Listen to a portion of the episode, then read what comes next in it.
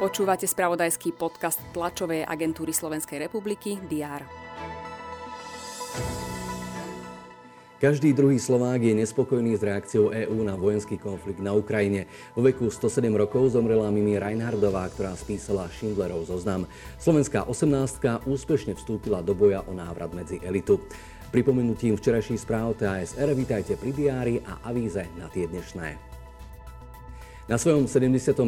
rokovaní sa zíde vláda. Kabinet má rokovať aj o návrhu zákona týkajúceho sa jesenných samozprávnych volieb.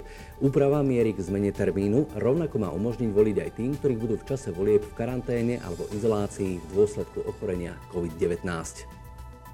Téma samozpráv bude rezonovať aj v prezidentskom paláci. Hlava štátu Zuzana Čaputová privíta predstaviteľov Únie miest Slovenska.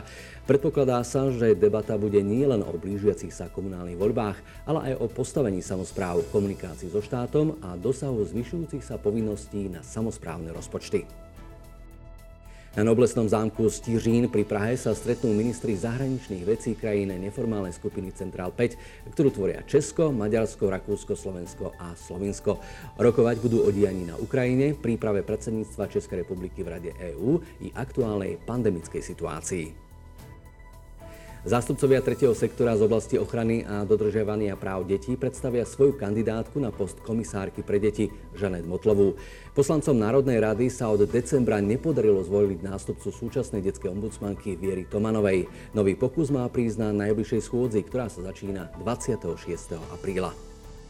V rovnakom termíne, 26. apríla, sa začne 66. ročník jedného z najstarších hudobných festivalov na Slovensku, Košická hudobná jara. Zaujímavosti a ťaháky festivalu predstavia organizátori na dnešnej tlačovej konferencii. V druhom stretnutí nastúpia slovenskí hokejisti do 18 rokov na šampionáte A skupiny prvej divízie majstrovstiev sveta. Po včerajšom hladkom víťazstve nad Japonskom 8-2 sa im v ceste k postupu do elitnej kategórie postavia dnes o 19. nóry. Správy TASR nájdete na portáloch teraz.sk a TASR TV. Majte pekný útorok.